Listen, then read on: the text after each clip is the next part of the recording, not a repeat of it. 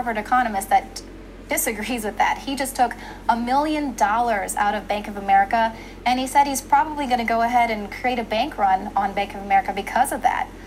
Now, this is a Burnham. He's an ardent critic of the Fed. He writes, why do I risk starting a run on Bank of America by withdrawing my money and presuming that many fellow depositors will read this and rush to withdraw too?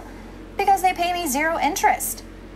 Now, Burnham explains that Bank of America may be unwilling or unable to return his money should one of a number of different circumstances arise, such as depositors demanding their money back en masse, or if the investments of which 90% of depositors' money Bank of America has loaned out to cover go bust. So, I mean, here's this guy, he's got a million dollars in the bank, and basically it'd be better off if he just stuck that money in under his bed in a mattress because when he goes to take it out, the bank will put these capital controls on it and say, sorry, we need that to cover these risky investments that we made with your money that we pay you zero interest on silly American, what were you thinking? But in addition, he points out that the FDIC, which everyone feels so secure, you know, putting their money in the bank because they guarantee to insure deposits up to $250,000.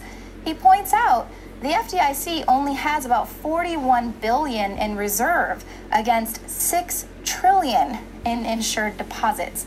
So, I mean, you can do the math there. Now, this Harvard economist, he pins the blame on the government intervention and specifically Ben Bernanke and the Federal Reserve for pursuing absurd quantitative easing policies. He says it's going to unravel in the U.S. as it has every other time it has been tried, from Weimar Germany to Robert Mugabe's Zimbabwe. Now, another elite insider also agrees with Burnham. He was one who predicted the massive economic crash in 2012 he says now that there's a very large probability that the real end of the world scenario might come March 4th, 2014. He says the doomsday clock will ring then because the U.S. economy may fully crash around that date, which will in turn bring down all world economies and all hope of any recovery for the foreseeable future. Now, he predicts that interest rates will skyrocket, businesses will fail, unemployment will go to record levels, of course, material and food shortages, and major social unrest. Now, he goes on to say that any wishful thinking that America is in a recovery and that things are getting better is an illusion because a run on the bank would start suddenly, but it would snowball, build very quickly, and the rest of the world would fully crash along with us. Now, this collapse is also noted by the U.S. Treasury Department, who agrees, and they say that if the U.S. government doesn't raise the debt ceiling, it's going to have a generational effect, meaning that a depressive economic environment could last for our entire lifetimes, which is very frightening. Now, who knows if it's going to happen around March 4th or whenever, but all I can say is that there are some major economists and the US Treasury, I don't really believe anything they say, but some other major economists are saying we need to be prepared for this. Something is happening. And if Burnham's words don't send a chill down your spine, they definitely should send a chill through the markets.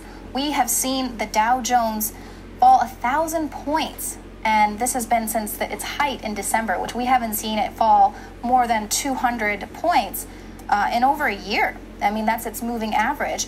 So many believe that this is just the beginning of a major stock decline. Now, Peter Schiff says the crisis is imminent. I don't think Obama is going to finish his second term without the bottom dropping out.